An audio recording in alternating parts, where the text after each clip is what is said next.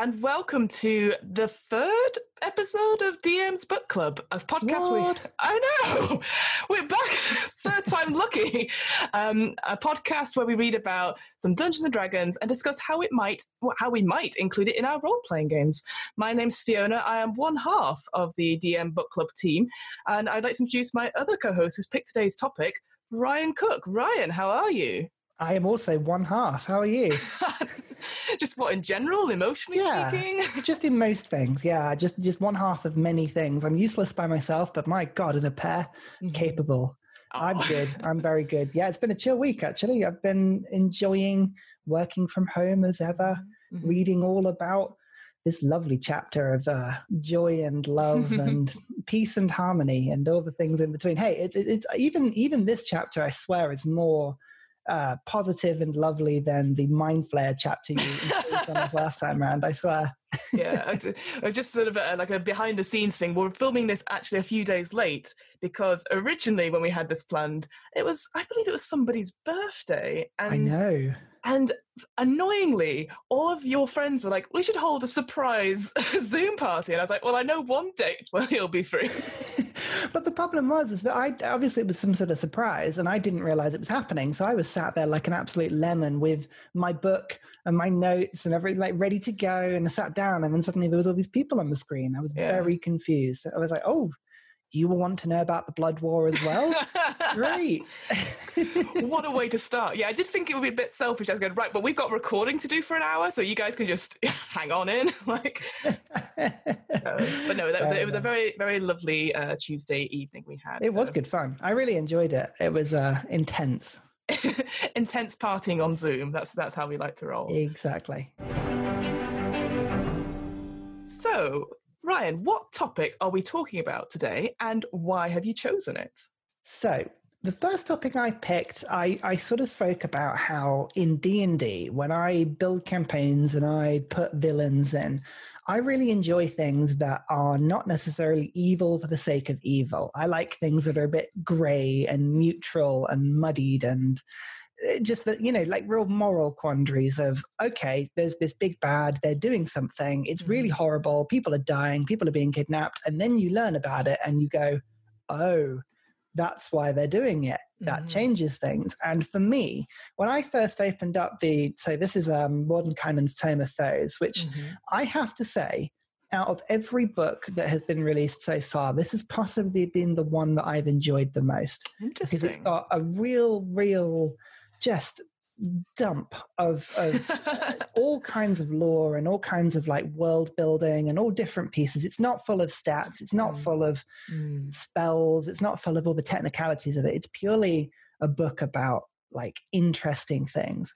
Mm. And the first chapter about the Blood War really stuck with me because on the face of it, it is this horrible thing that is evil in every single way you could think about. Different shades of evil different colors of evil all thrown in and it is just evil. But it's not as evil as you would think when you think about it. And that's what i quite enjoy about it. That's sort of oh that's an interesting one. And then you think about it for too long and then you go no no hang on it is really evil. That's that's interesting.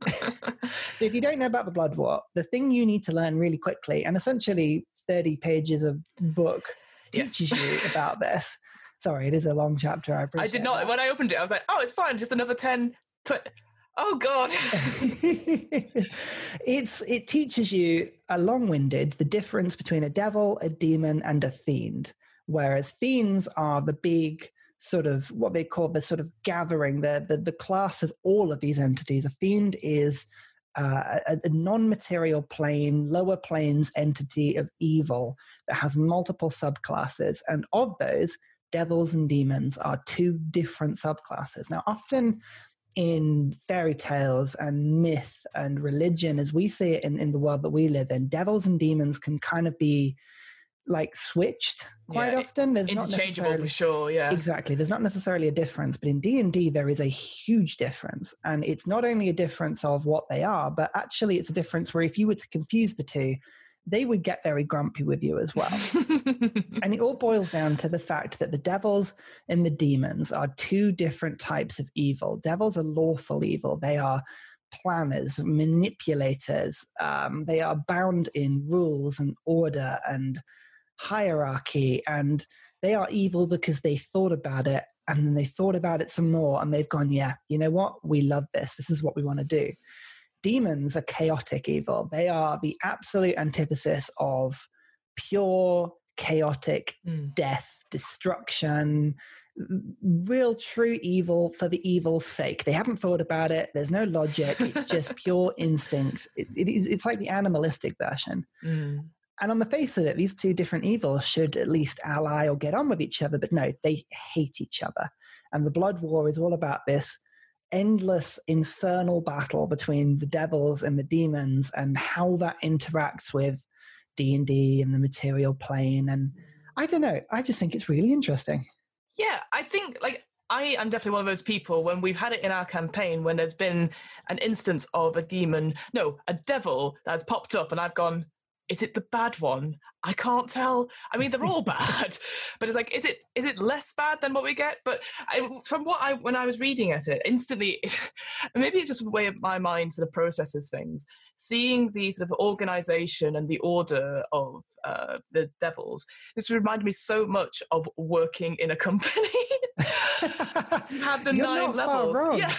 yeah. God, that's a horrifying way of thinking about it, but it really is like I think like I, again this is where I had to write it all up. So again, behind the scenes things, I write pages and pages of notes, which is essentially copying out the book, but it just helps me sort of balance like trying to get all this knowledge in. And certainly when you have nine well, 10 technically different sort of uh, devils, all slightly different, but they all have their own sort of layers and stuff. So I think but there's the one where it's just like I would assume the legal department. Oh, it's Beelzebub, and it's just like all the laws are written there and all that sort of thing. And then you've got Asmodeus at the top in, uh, oh, at the bottom, sorry, in Nessus. And yeah, like, at the bottom, which is also the top. Yeah, yes. yeah, Asmodeus. It's, he's again. We're gonna we're gonna have some fun with trying to pronounce all of these different words. Devils are difficult. Demons are even worse because it's yes. just I swear they lose all sentence structure when they come up with things like this. But yeah, it, it is really interesting. Devils are heavily organized, and actually, that is their true strength. The thing that you learn about the Blood War quite quickly is that demons and devils hate each other. And, and getting understanding of why is, is a really interesting thing because it comes from two, to two different selfish points of view. Devils they thrive on souls mm-hmm. effectively. So in d&d you have this concept of you've got mortal souls and then immortal souls. And pretty much most things that live in the outer planes of d&d are typically classed as either planar or immortal. So a lot of celestials fae elementals fiends all of these things are immortal. And anything immortal can only be destroyed if it's killed on its own native plane. And that's quite a crucial thing to remember. So you've got hell, or the, the seven hells of, of where the devils live, and then you've got the abyss, mm. which is where the, the, demons live. I, I see. I, always have to double check this. I always say seven. It's exactly. It is seven. It's nine, isn't nine. it? Nine. It's nine. yeah. it's nine. Doesn't matter how many times I learn that. I always get that wrong. well, and, that, and that's what I find one of the things interesting for me is that there's so much to it. And in the book as well, it obviously talks about the ten uh, devils because there's one uh, one level that has two of them essentially. Yeah. Um, and and then obviously you have it all written out, and then they go, okay, demons the abyss is the abyss. Don't worry about it. Like you can't yeah. map it, and then there's all these other things. And I just feel like for me, I, obviously I'm like, whoa, it takes a lot. It's a lot to process. It's really good. But then even with the the devils, yes, the devils, they have lieutenants who are backstabbing and want to take over, or, or, or almost like a Wyrmtongues type thing, and who also get a mention, and then also get their own stat blocks. And it's like. Yeah oh my god there's so much It yeah. is can be quite interestingly demons are from a dm's point of view a lot easier to deal with and the yes. abyss is a lot easier to deal with because it comes across in the book as like here are some steps with how the abyss works you know you enter it by this mechanism you then have to do this mechanism and then this happens mm-hmm. and it doesn't go into the detail of what's in which layer what what happens in each sort of like area of the abyss because you just can't predict it yeah. And because of that, it actually takes a lot of the issue of trying to run away. so much away. strain off. Yeah. Exactly. If you have a look at the Descent into Avernus like campaign, you will see the complexity of actually trying to do a campaign in hell mm. because hell is horrific and it's complicated and it's so full of rules that you have to think about it very, very long and hard. But the the general gist of it is that the devils want to take over everything. They believe that they are the best, most powerful, most righteous rulers of the multiverse. And actually, because the devils are so organized and because they are so just absolutely meticulous in how they do things, how they steal souls and recruit more followers and tempt people and generally corrupt people, they would they would have the power to to take over absolutely everything if it wasn't for the demons. Now, the demons want to do exactly the same thing, but from the abyss, they just want to consume. Mm-hmm. There are these things called demon princes or, or, or, sort of greater demon lords that come through, which essentially, the longer a demon spends in this horrible warping yeah. abyss, the more powerful it gets, the more twisted it gets. And eventually, these lords are developed that can essentially um, sort of mind control, very, very similar to sort of like a mind flayer esque sort of thing that we were talking about last week. Mm-hmm. A demon lord just sort of creates this sort of I you've got to follow me effect around other demons, and they seek to leave the abyss and consume everything. And annoyingly for the devils, demons are more powerful than devils. And all the way through this chapter, that is made very evident. The abyss is much stronger and much more horrifying than the nine hells. If you took an average devil even an average like devil leader of a particular level, you know, a layer of the nine, uh, an actual, you know, Asmodeus, for instance, mm. and you took him and put him against one of the most powerful demons, he would lose hands down. Demons are more powerful, more corrupt, tougher to kill, and generally just horrifying. Mm. But they're disorganized, they're chaotic, they can't work together. And because of that, it's like this horrible beast with about 7 million heads that mm. thrashes out at everything it can, including itself. Mm. And because of that, the devils know that they have to keep it in check. Because if they don't keep it in check and they take over everything, then the demons would effectively attack the devils and, and, and win, and they can't stop it. So they have to stop the demons from getting out. And the demons have this sort of horrible realization as well that every time they break out, the devils will come and kill them. So they need to take the, the devils out as well. Um, it's this sort of weird, hilarious balance between the two, where you've got two entities that want to take over the world, but they know they can't whilst the other one exists. And because of that, they fight. And because of that, evil is sort of effectively kept largely in check, just mm. killing itself yeah it's it's described as like this great dance where one uh, one group like gain, gains an advantage but there's a weak point in their defenses elsewhere and it's constantly shifting and changing. And for me what came through was like again it's like as I, I guess what this whole book is about really the uh, tome of foes is that um, you have this sort of this cosmic battle going on that most people on the material plane probably aren't aware of. It's just in the background, very sort of Avengers-esque. Like I'm just thinking mm. of like the end of that first film where you, it just it, the the sky rips open and these aliens come and only the Avengers can stop it. Or um, oh, what was the other one I was thinking of? It I've forgotten now. But uh, uh, I, want going back to demons. There was a great quote that I, I had to write down, which I thought was brilliant. It was like, "Being lord of part of the abyss is like being the biggest maggot on the dung heap." And I was just like, because it's true, like exactly what you said. Like each demon is out for themselves. They don't care about the other demons. They just want everything and it's a great like if you're rolling up demon uh, minor characters i think it's just their flaw is the same no matter what you roll. I'll have to look it up now. But it's uh oh yeah, Demon Bonds, one to six. I'm a perfect product of creation, destined to be one day shape the cosmos to my whims. Everything I do verifies my destiny, and that that's all their bonds. You don't get yeah. to choose, and I thought that was excellent. Yeah, yeah, yeah. It's it's really really good, and and demons are horrifying. I mean, the abyss is this endless chaotic shifting plane. It's not like limbo. Limbo has been around mm. in d&d for a long time and is this plane where it is so chaotic anybody with a strong will can kind of bend the plane to their own thought um, it, it's very yeah very sort of sci-fi-esque or if you if you were big and powerful in in limbo and you stood somewhere and you said i don't like the look of that mountain you went mm, with your mind you could move the mountain. The abyss isn't like that. It kind of gets warped by the demons themselves and the demons get warped by it. And there's this horrifying concept that once a demon breaks through into another plane if it's not stopped or or checked, then that abyssal taint comes with it. Mm. And just like sort of dropping oil into a bucket of water, it just slowly spreads and spreads and spreads until the abyss gets a foothold in the plane of existence that it's currently sat in, a portal opens, more demons come through, that accelerates the process. Eventually, a lord comes through, which organizes it. And before you know it, the demons have taken over the plane. And as soon as that happens, it becomes this wretched, abyssal, horrible place. Mm-hmm. And then before you know that, it's, it doesn't exist anymore. It is mm-hmm. just the abyss, and it is yet another layer of the abyss. And that's the horrifying thing. The demons cannot really be stopped. As soon as they get a foothold somewhere, that's it.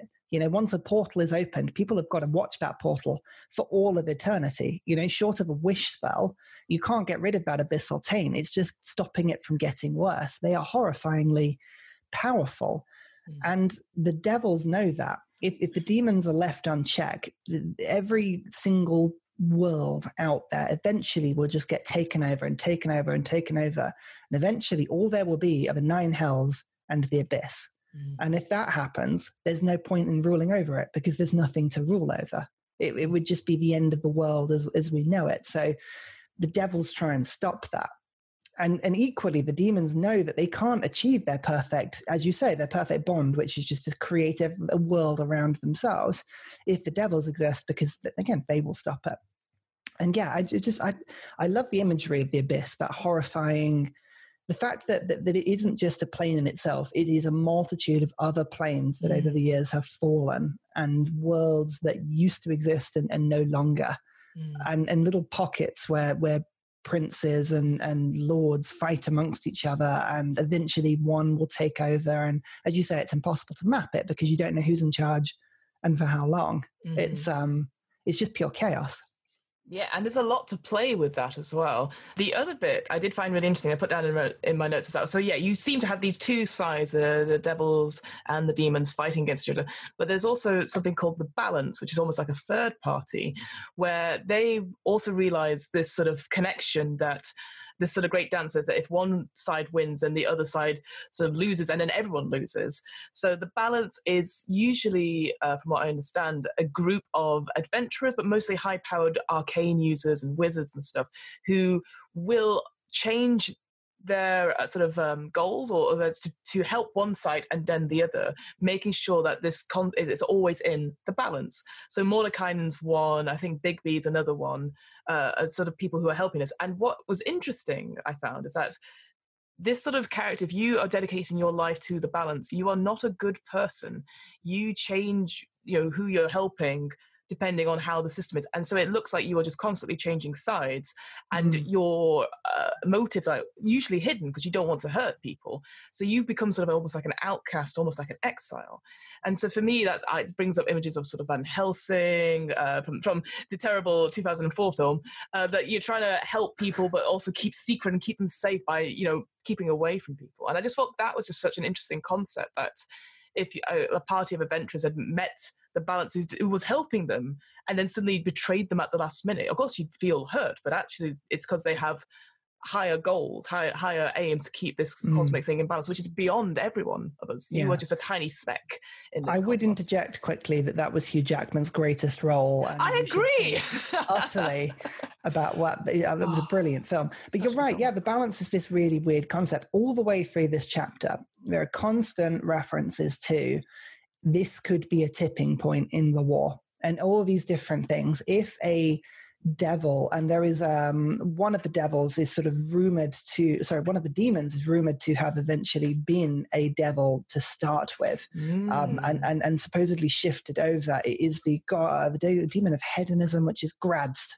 there we go yes and there's this rumor that once it was a devil and it became a demon and it mm-hmm. became a very powerful demon lord. And if that were to happen again, the demons may have the power to break through the devils. And equally, if a demon were to be taken hostage or controlled with these sort of amulets, amulets these soul yeah. amulets they create um, in order to stay immortal, then the devils would get a, you know, they, they would win. Um, mm. And yeah, the balance is this horrifying thing you may think that the demons, this abyssal taint, is absolutely just horrible and the demons across the multiverse need to be destroyed. But if you did that, then there would be nothing for the devils to fight. And then the devils would gather their strength and then they would take over all of mortal life as it was. Mm. And the same, if the devils were were were defeated, yeah, nothing would stop the demons. And I, I love that balance because it, it gives you all kinds of things to play with. As you say, the balance itself is, yeah, no, you're absolutely right, horrifying because you may it may look like somebody is setting fire to an orphanage and then running away and you think that's a terribly evil thing but actually that fire kills some children of which one becomes a devil and that devil becomes a lieutenant and eventually that lieutenant stops a particular demon incursion on the material plane that stops the material plane from falling. So they they play this sort of weird game yeah, yeah. It, it, it, makes me think quite a lot of like Game of Thrones, the idea of all this politics going around, and like I, I, I do not have a head for it at all. So it's it's just that sort of thing going. They are they move in mysterious ways, but sometimes you don't know if it's if it is a genuine thing to do the to go against the demons and devils because it does say I think at some point talks about like obviously if you want to get more power, then the balance is a good way to go about it because you are learning and you're trying to control things. So it is also for selfish uh, objectives as well. But uh, we'll, we'll move on slightly. So I want to know, Ryan, who are your sort of standout, like say top three devils and demons, if you have any? well, I, I, like the story of Zariel, I must say, mm. and, and she's used quite a lot in the Descent from Avernus, but it's this idea of a angel that fell and became one of the most powerful devils and the current ruler of Asmodeus, which is the first layer of hell. And there is this constant debate as to whether or not she fell and lost all of her humanity and good and became this horrible, you know, bloodthirsty devil killer, or whether she actually ascended and took the, the, the bullet effectively. She, she mm-hmm. took the sacrifice for everybody else because she knew that she was needed to fight in the blood war. And without her, the demons would take over everything. So maybe she did the the best good act. I quite like that one. That's mm. that's interesting. Um, I'd say all of my favorites are the devils. I must say the demons are there are sort of various ones that again, and, and these these remind me of things from from when I was an absolute small child and and still reading about it. Like Orcus has always been around as this horrible mm. undead monstrosity, and uh, Juiblex, which basically Juiblex. is just this huge sludgy sort of spongy. I, I, don't even know how you describe them. Just sort of big ooze. It's an ooze with way too many eyes. So you're like, oh no. but I like a lot of my favorite devils are the ones that caught, caught up with Asmodeus. Um, because that's the thing just like demons fight each other and because they always you know they can't actually get any order to them that's kind of the demon's own weaknesses devils are organized, but reluctantly so. Mm. And the devils are constantly plotting and trying to kill each other. And the ones that plot against Asmodeus tend to not do very well. and Levistus is one of those yes. who, you know, rose up and or attempted to rise up against um, Asmodeus. And in the typical very fairy tale like way, he was punished but made to serve. So he mm. wasn't destroyed, he was trapped and frozen and given this responsibility to help people who in themselves are incarcerated or stuck in, in situations they can't get out of. In, in Levistus's case, frozen in a giant glacier, which mm. I mean, all, all, these kind of icy references come into the spells in the, in the player's handbook. I think uh, the Tomb of Levistus is one of the warlock spells. Yes. I think I've seen, or uh, one of the invocations you can mm. see. So I've always liked Levistus. Um, and I think probably my favorite, just because it doesn't make much sense, is the dual layer, the Fierna and Belial. Oh um, yeah, yeah. They are all really weird, isn't it? it's the only plane ruled by two mm. archdevils, um, and they sort of have this weird relationship as two immortals do, where they're either father and daughter, or mother and son, or married couple or brother and sister. Nobody can quite work it out, but they can't exist without the other, mm. even though they're constantly trying to kill each other yes. and they hate each other utterly. Unless somebody tries to kill them, in which case they both drop everything and then team up and then kill whoever's trying to kill them. It's, it's this weird, hilarious, like system of justice they've got. It's brilliant. Mm. Yeah, I, Levistus for me came up as quite top because again for me when you anyone you say of hell or avernus certainly like i know avernus is sort of based on mad max fury road and that sort of like all you see is like deserts and heat and stuff and then you get to sort of levistus level uh This way I say it wrong. Stygia. I don't know. It's it's just it's just ice. It's like the Antarctic, and that is such a for me such a incredible thing, like a, a frozen wasteland. And like you said, the he the Vista sort of uh, offers deals to people who need uh, can't escape at the last minute. So whether it's through death or, or the punishment or something like that, they offer that deal and they get that. It's and it's, I just love that sort of the sort of parallel between it. I just think it's such an incredible uh, sort of uh, idea for a story. But and then with Levistus as well, he has a, a, a, a an rival is the word I'm looking for, uh, which I cannot pronounce. Uh, Grayson. Oh, um, yes, Grayson, yes, who he basically they again similar to how the, sort of the leadership of this level came back and forth between the two, and then Levistus won. Uh, but then was punished by Asmodeus, and so is encased in the glacier as you described, but is mm. still the ruler of this level. And Grayson is sort of like, constantly trying to find where he is, and I, I will destroy him once and for all because he's trapped inside the glacier. I was like, that's really cool because you've got yeah. that sort of Frankenstein, Frankenstein monster type thing where they're on the ice, and oh, I, I just love that sort of image. Yeah, yeah. It, it, uh, there is a devil for every situation, and there's an arch devil for every situation. Just they specialize in just corrupting and taking souls, and mm. it doesn't matter what your what your weakness is, whether you're trapped or whether you're greedy or whether you're hungry for power or whether you want revenge or you want to get around the rules, there is an archdevil for you and they will find you if you are persuadable. And that's what I quite like. Mm. It's, uh, you know, there is this argument that they are just fueling the blood war and keeping the demons at bay, but also they are doing horrible things to get to that point. So yeah. And the the other thing that again, I, I appreciate this is clearly written for for people like me who are like, but where are the women and all that sort of thing. But there's a section on it talking about gender and devils, and it just says right at the top, gender is insignificant. Like mm. they don't they don't care devils, you know, because it's a shifting paradox. But they're like, oh, I guess for these adventurers, if I need to appear to them, I guess if it helps I'll take on this form. And it's just like I, I actually underlined it. It's like gender is just another tool for devils to get what they want. Yeah. And I thought that's such a powerful way of going about it. Like yeah, so like all... immortals don't they don't breed, they don't you know create themselves like like we do it is purely they exist from souls and souls are all that important uh, yeah and at the end there's this brilliant it just says such expressions can't encompass the complexities of the strange relationships formed by beings of immortal evil and i was like oh immortal evil that's such a great just, way of putting yeah it. and i just i just feel like it's, it's just interesting how you could all these obviously they are assigned sort of you know he and she pronouns or whatever but you could just change it all. It doesn't and that, i think that's the, the, key thing like all this sort of we've all, i know we're going to say this a lot for all these episodes but like these are just ideas. This is what they've come up with but you could just interchange who they are and what if you want to have them all sort of female presenting devils you can do that or or, or use they them or anything like that. Going on to demons. Now I I so it, this the one one criticism I would have of all of this is that I I I think like yourself, there's always like a demon or a devil for for anything, and I quite like that. But always seems to be they always uh, sort of come out as like oh they're very angry or it's a Minotaur s with lots of strength and stuff. So mm. my favorite demon, which again apologies for pronouncing it completely like rubbishly, is uh, Zutimoi. Zuggtmoy.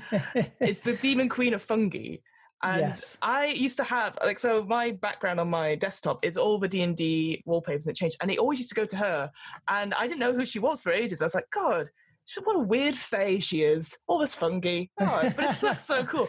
Oh, oh no, no, it's so much worse. She wants that. to absorb everything, everything in the entire multiverse into one large organic fungus and mm. rule over it all.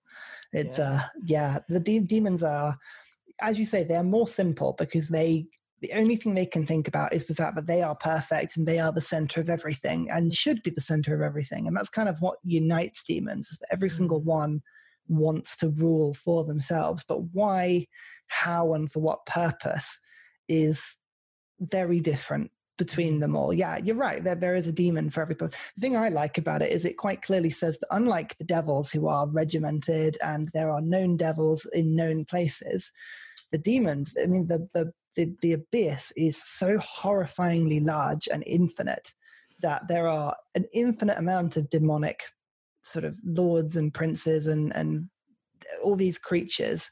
Mm. And you just don't, we don't know all of them. And mm. it gives mm. you free reign to sort of make this horrifying challenge rating 23 to 26 creation that yeah. will come and kill people at the end of the campaign. I mean, these things are horrifyingly powerful, like really, really powerful. And that, that sort of actually goes on to my next thing. So uh, you mentioned obviously Descent into Avernus, but there's also um, I'm sure you are aware of it, but there's a there's Out of the Abyss, which was one of the earlier modules, which is about demons in the sense that your adventuring party gets taken into the Underdark and they escape, but then you discover that certain demon lords, such as the Demogorgon, Zuggtmoy, and Juiblex, have all been unleashed, and you have to go mm. and solve this. And obviously, through looking at the stat blocks, these are like even and and, and it's only certain stat blocks are, have been released for certain. So certainly Zariel's one has been released because obviously you're mm. most likely to face. And that's the thing. I think some of the some of the what's described is really good, but it's if your if your party or your your sort of uh, campaign if you're going to include them if the party sees them they're pretty much dead that's the impression mm. i've got and that that's really cool but i think it comes back to having games like this, having when it's when your party realizes that there is a much bigger battle going on and they're involved in it in some way. Certainly in Descent to Avernus, you have that where they have to go travel down to the first layer. I think this is the sort of thing where you might need to sit down with your players and say, look, this is a big deal mm. and not and not be like because i feel sometimes i think we've discussed it previously with other players is that it's it's these things are so cool, so lore heavy, and really exciting. But if your players aren't on board with it, it's going to be very hard for them to to to enjoy it. But also, if they make a mistake, if they're just being silly about it, and obviously games that are silly, that's totally fine. I'm not. I don't want to be like your fun is wrong. It's totally not wrong. But if you're running Descent into Avernus and they muck up in front of Zariel, they're dead. Like, I, yeah. and you can't pull punches. So I think for me, it's one of those one one of those games where you have to sit down and say, "Look, we're going to play a game. It's going to be intense. It's going to be a lot of fun, but you have to buy into it."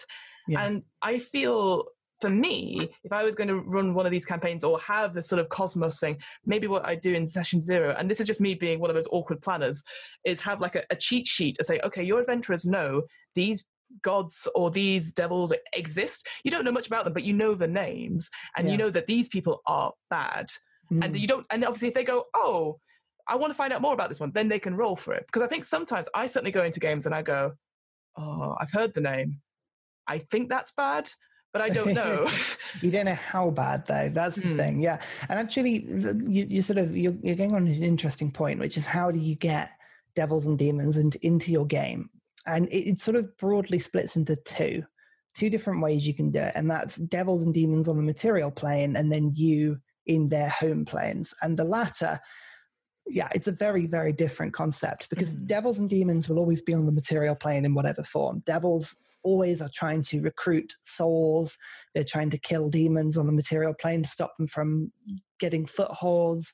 They're trying to amass wealth power magical artifacts all these things demons just like to snack, so they're always going to be there in, in some form as well. Mm. So a material plane encounter typically can encounter you mean you, you could have a roving or lone individual a devil or a demon that is doing something and is by themselves you have demonic uh, or sort of abyssal taints mm-hmm. that could be opened a portal may have opened uh, demons may have been attempting to, to take root and are uh, trying to sort of break free. A devil could be loose in the city with nobody stopping it, just mm. siphoning souls.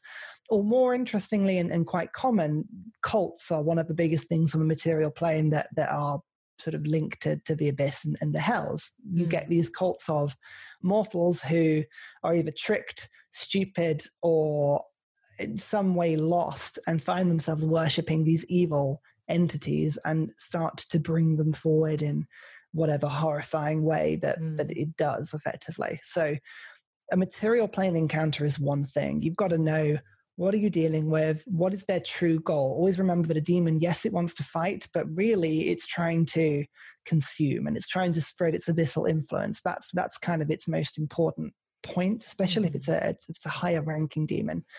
Devils they may want to fight, but they're cleverer than that. They want to, Mm. you know, they may have a goal, they may be trying to achieve something. Always keep that in mind. And interestingly, as well, both creatures on the material plane, because they're outside of their home worlds, they can't be killed. If they Mhm. die, they just get sent back to their plane and they effectively respawn Mm. after a little while. And then they could, in theory, come back. Although, actually, weirdly, traveling from hell and the abyss to the material plane is very, very difficult. Mm. They demons and devils can't do it themselves. They have to be brought through, or they have to be effectively left a door open for them to come through. They can't transport themselves through. And that's that's always an interesting thing as to why they're not more. Yeah. But Yeah. running a campaign in hell or in the abyss, now that is different. Would that be something you would consider at all if we if we weren't doing TBA Mondays? Would you try and do one like uh, Descent into Avernus? I know is the one go to one, but even just make Mm-hmm. up your own where you go into the abyss. it's difficult in the sense that you are moving into an environment that has incredibly powerful creatures in it. You know, the material plane has very high level creatures. Dragons are a big example of a challenge rating 20 plus creature that can appear and breathe fire or lightning or ice and then then sod off and that's uh, you know that's always difficult to deal with but but hell and the abyss are full of these horrifying creatures and Mm. don't forget every single person every single dm that runs a game of d&d any any single homebrew world that they have that is like a different material plane. And Mm. as it's written in d&d there is only one nine hells. There is only one abyss and they feed off every single plane that's ever existed. So the, the numbers in these things are horrifyingly large. I Mhm. mean you've got to think the nine hells can absorb every single soul from Exandria, the Forgotten Realms, Eberron, um, all, all these different planes of existence, even down to uh, Xerios and, uh, you know, the ones that we make. Yeah, exactly. So, so the numbers are terrifying. If you go down to hell, you could be faced with thousands upon thousands upon thousands of devils. And unlike on the material plane, they will all focus around you and try and kill you. Mm. And because of that, you have to make these things high level encounters. There has to be a Mm. reason why you are down there. I personally wouldn't advise running a campaign in either the abyss or in hell below level sort of 11 would be where I would draw the line. That's where players generally get their more advanced class abilities. They get sixth level spells, which can provide pretty good protections against these sort of things.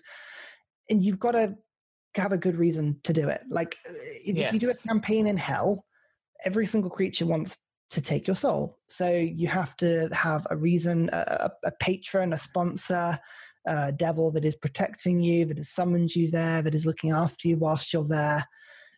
It's complicated. Mm, definitely. And I think for me, like you said before, looking at between the two, I feel like for me, role playing a devil, because I'm very bad at outwitting anyone. So the idea that the bargaining thing, because obviously players, you give them a bargain, they'll try and weasel their way out of it. So you have to constantly be Mhm. sort of second guessing, third guessing them. So there's that element to it. So for me, I'd be like, okay, maybe not so much because that requires a lot of thought power. But then looking at demons and the sort of their planes of because not only, and I know obviously devils do have this as well, but having lairs, so like looking at uh, Zuggtmoy's lair, like Mm. she's got several different actions with like sort of the mushrooms that she can just go out do these sort of spore actions where they can infect uh, the party and turn them into sort of uh, charmed effectively. So you have that. So I feel like the abyss, you have a lot more to the sort of flexibility and creativity with lair actions, but also they have a thing which I am on the fence about, but it's madness tables. So within I think three or four miles of their lair, if you're you know, so you're if you're in within one mile of the lair for one hour, you roll, and if you fail, and it's usually quite a high DC, like a 23 wisdom saving, you get one of these effects. And it's not usually like I will kill everyone, but you it's a certain sort of personality thing you get, and then you get to save uh, I think every 24 hours, or if you've saved on it, you're immune for 24 hours. There's been a lot of talk in the tabletop community about using madness as a mechanic. Like certainly, Call of Cthulhu is one for that. You know, whereas because obviously now you're thinking like, oh, ma- madness is probably not a nice term to call someone who's clearly mentally ill. So I'm that's the issue I have is using a table like that.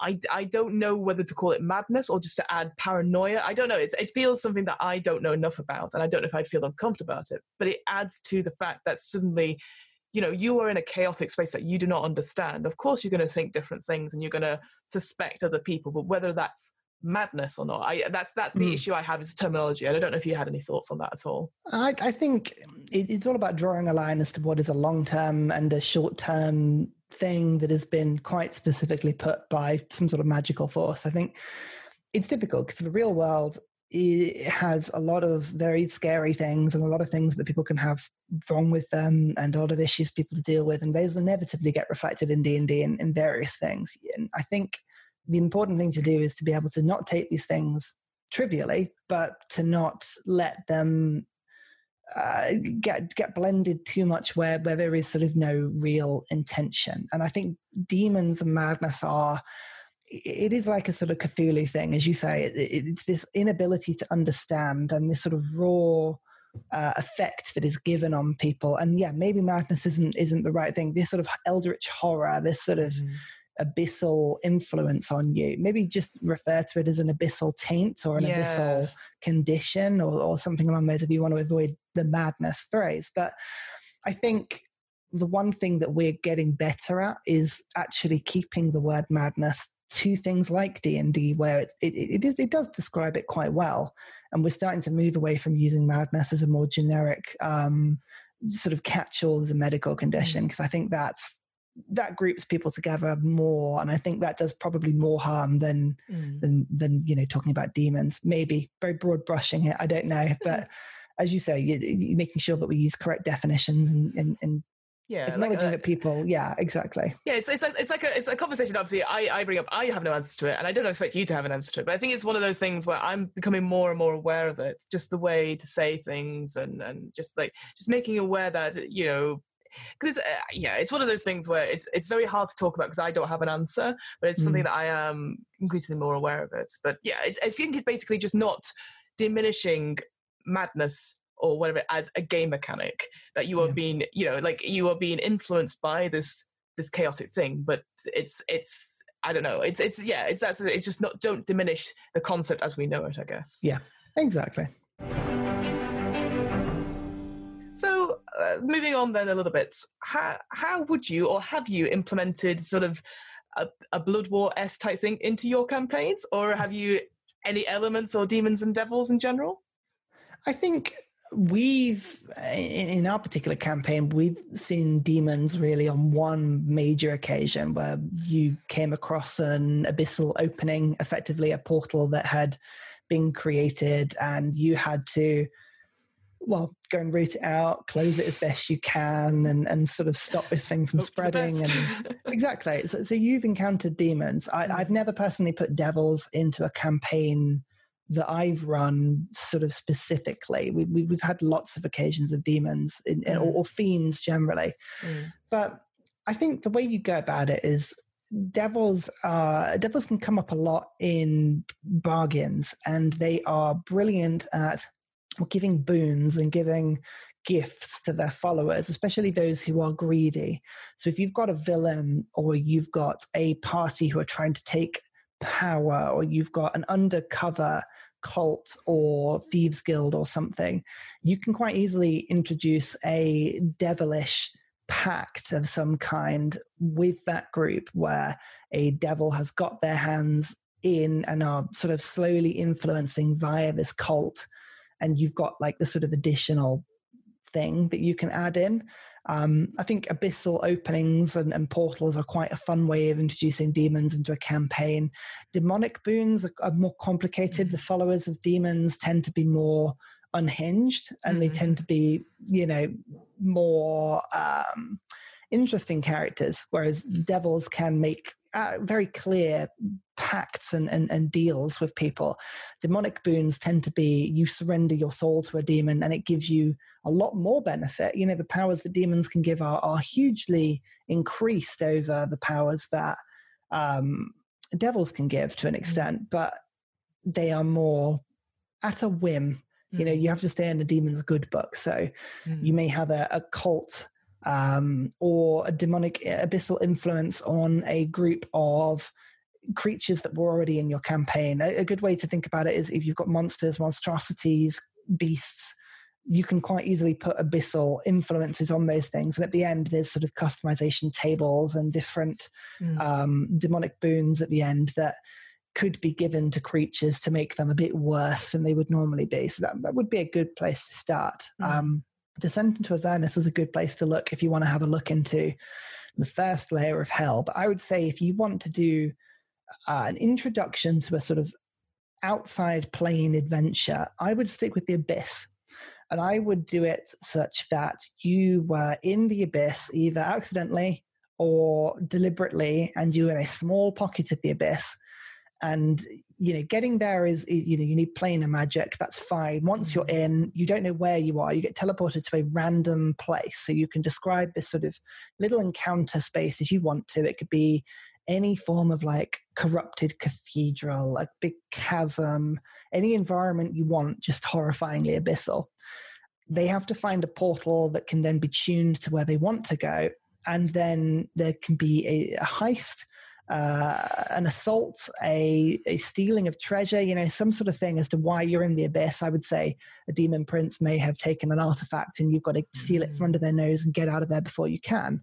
Mm-hmm the abyss is great because you can design it as you want it to be. You just have to remember that with any demonic or, or devilish campaign, you have to constantly give that impression that if it went bad, it will go bad really quickly because the numbers are against you and you know they all want to kill you. Mm-hmm. So it, it, rewards intelligent play and planned mm-hmm. play. Um, and high level play, I would say. yeah, like I, I was think when I was thinking about this, like so I've I've had very little to do with uh, I've had very little to do with demons and devils, um, as one does. But I I feel like, like I said, the thing that struck me right from the beginning is that there's so much of this, and I feel quite a few of the demons and and devils, like so I'm like, oh, these are really cool. Oh, these are very similar. So I was wondering, like for me, if I was going to again, it's that sort of thing. If I if it was my sort of campaign, I wanted to, if I wanted to replace anything, I would take sort of the structure of the, the nine hells, put it into sort of just simple sort of seven deadly sins, have those different sort of uh, devils and sort of maybe squish some together, take some out, and then run it or had that sort of idea as that sort of pantheon of, of devils, and then have a dungeon or a sort of a, a, a what I would call a not battle royale, but that sort of sort of thing on on a on a plane where you'd have like seven tasks or seven sort of obstacles to overcome, and each of them are represented by sort of the sort of the mm, not virtues what is it called? The sort of the, the vices of each one and give that sort of clues to them. So maybe just using that a little bit would be interesting. Certainly that might, might apply more to demons than, than devils. Mm. uh, the other thing i was thinking of is actually just having a cosmic battle anyway in your campaign like we talked about it before with mind flayers like is this something you'd have from the beginning when creating your your long-term world or goal i think if you were going to have a cosmic battle it's something that you have to have right from the beginning have it like eons and eons ago rather than mm. it's happening right now it's starting tomorrow that's that's not going to work but I wondered if it's something again where you can create, but it's something your players may never ever discover. There was a, a picture that I sent you on on our WhatsApp where it was just like I don't know some sort of creature underneath, and it was like the lore and stuff like and then its fingers are pointing out, and it's like what the players discover. Yeah. And I was just like, God, it just feels like it because you have all this stuff in your head, which is really cool, and you, that's why this podcast is really fun for me because I can just chat about it. But it's stuff that you could put into a campaign and that they never discover but when they start to unravel stuff and you can see them sort of putting the pieces together that is must be an incredible thing like i know that's happened for you when you've planned stuff 30 40 sessions ago and then we go wait what if it's this and then it sort of blows all of our tiny little minds as players and you just yeah. sit there going I've fucking done it. like, yeah. yeah, yeah, yeah. That's a, bit, that's a luxury I get to play with because we've we've played for so long now that there mm. are yeah there are things that I planned before session zero that now we're looking at it in session eighty something and still there are things that you haven't found. There's a lot of stuff that you haven't found that I, I've maybe not given hints towards, but I'm looking forward to when you find it. The stuff you found that sort of clicks in, and you're like, oh yeah, that's great. Mm. And yeah, any any sort of um, proper evil that you throw in for demons and, and devils, it can be a little bit like that because it doesn't matter what's happening in your campaign. This stuff has been going on before that. It will go on after it. Mhm. Um, and then it's sort of like a double edged adventure because if you do something that influences this blood war too much, you may find a second encounter coming shortly after where you get approached by the balance who then tell you, no, no, no, now you've got to fix it. yeah. Oh, that would be cool. Yeah, getting the balance involved would be quite good. I like that. And getting Yeah. recruited by them. That could be good. Um, I think so. The final thing I've got on here is: like, is there anything you would recommend in general, similar things about uh, like cosmic battles, or having like a great big sort of um, uh, like cataclysmic event that sort of has two warring sides in it at all, or even just demons and devils in general? Is there anything you would point towards and go, "Oh, that would be a good inspiration"? That's not necessarily from uh, the D and D books. Oh, that's a good question. I think, I mean, this this particular book, this, this Mordenkainen's book, has multiple examples of races that don't necessarily get on. Mm. Elves and Drow, dwarves and Duergar, um, the Gith and Gith. Uh, oh, you see, you, maybe maybe it would be great if we did a session on this sort of stuff. Oh, I but, don't know. um, but like there are hundreds of different examples of, of sort of people that that fight i'm just trying to think of i mean demons versus devils is very much a d&d sort of thing like Mm. more typically it's it's devils and angels isn't it? angels and Mhm. devils and that fight between good and evil and that's an interesting one where you've got like a triangle of angels want to kill anything evil and anything evil wants to kill anything good but also the evil wants to kill itself Mm. um, and there is always a sense in d&d that good is not as powerful as evil but good will always organize itself Mm. better than evil and good will always win so playing with that idea can always be quite fun Yeah, that, that's pretty much what I got in terms of sort of suggestions and stuff. Like, because like you said, demons versus devils is very a D and D role playing sort of thing. So I was thinking like, what what have I seen that has that sort of element of good versus evil? There's uh, Constantine, the film, and the books, where you have Keanu Reeves. That's not his name in the books, but uh, he he's obviously he has the ability to see demons and is trying to uh, exercise them and stop the end of the world. But you have Tilda Swinton, as I call her, but plays Gabriel, who is sort of acts almost like a Zariel sort of figure, sort of is, is trying to have the birth of the Antichrist happen. Sorry, spoilers if you've not seen this film or read the books, by the way. Uh, but it's really, really, it's really interesting because again, because I guess I, I'm a massive Tilda Swinton fan. Maybe we'll just change the podcast to that about me talking about Tilda, Tilda Swinton but again, that sort of idea of having um, an angel on side or, or an ally, but is actually acting under other means because because they think they are trying to control the balance, whereas you know they're actually acting for their own sort of ends. There's Darksiders. I don't know if you've ever played that game, where it's like a war between heaven and hell, and you play one of the horsemen of the apocalypse. You play war, and oh i think i know the one yeah yeah, Yeah. yeah. and you uh, you, you die and then you was you were going to punish because you started the apocalypse and you didn't. So you're sent back to earth to try and find out who who did and again it's that sort of what's going on who's going on. It's got liam o'brien who, plays war and then it's got mark hamill who plays sort of your weird assistant like a horrible ghoulie type thing that's Lovely. definitely yeah like a jester a jester. It's like the joker voice essentially and then finally, I just got down Mac, Mad Max Fury Road again. Great film. just watch it. Like- just, just great film yeah yeah maybe you could you could add in um oh what is uh, kate beckinsale vampires and werewolves and all that Oh, sort of stuff Un- Underworld. underworld Oh, that's a classic film isn't it terrible film but classic Hey, hey, it's great. Oh, oh, entertaining put it that way very entertaining. Great. Oh well, thank you for that, Ryan. I, I've learned so much more about blood and war and and the difference between devils and demons, even though I Oh, still get yes. it mixed up. So it's great. So thank you for that. no worries So, would you like to know what's the next topic that I'm making us read? i'll go on then yeah i would love to know what, Oh. What do you you? if i could guess Yeah, if you could guess, and I haven't seen me typing randomly into our stuff. So, um, interesting. You mentioned the Gith and the Githyanki and the Githzerai, um, because they are also in Mordenkainen's Tome of Foes, and their sort of relationship between each other and obviously the relationship to the Mind Flayers. So, next time we were looking at the chapter The Gith and Their Endless War. Ooh, very exciting. Yes, it's going to be great. Uh, Ryan, is there anything you would like to plug? Any sort of big social happenings, or I don't know, any discords that seem to have like just appeared out of nowhere? Oh well, you know, it's been a bit. It has been a busy few weeks actually. Yeah, you should you should come find me on on YouTube. I'm Ursa Ryan. Um, we also have TBA Mondays, and, and Ursa Ryan has a Discord now, so you should come and say hello and, and join in. Um, but there's also what have you done got up to? You know, what are you up to? What, what am doing? I up to? Me? Uh, so I run obviously What Am I Rolling, a twice monthly RPG one shot podcast. Uh, I'm still working on it. so there's stuff still happening. Obviously, we're doing on this. Uh, the other thing which uh, has been happening is that I am playing a character called uh, Loveday Spraggins for a show called What's Your Role, where essentially uh, for their ad break we play Bards Against Humanities, and I just turn up as a drunk elf bard who just sort of shouts various various like cards against humanities things. And last night i did my first live bit as i crashed into a live podcast recording and it seemed to go very well I I had a minor panic. Yeah, I I had because because um Jimmy who runs it was like, oh, you know, it'd be great if you could come. I was like, great. Do I need to dress up? And they went, oh, you didn't, but yes.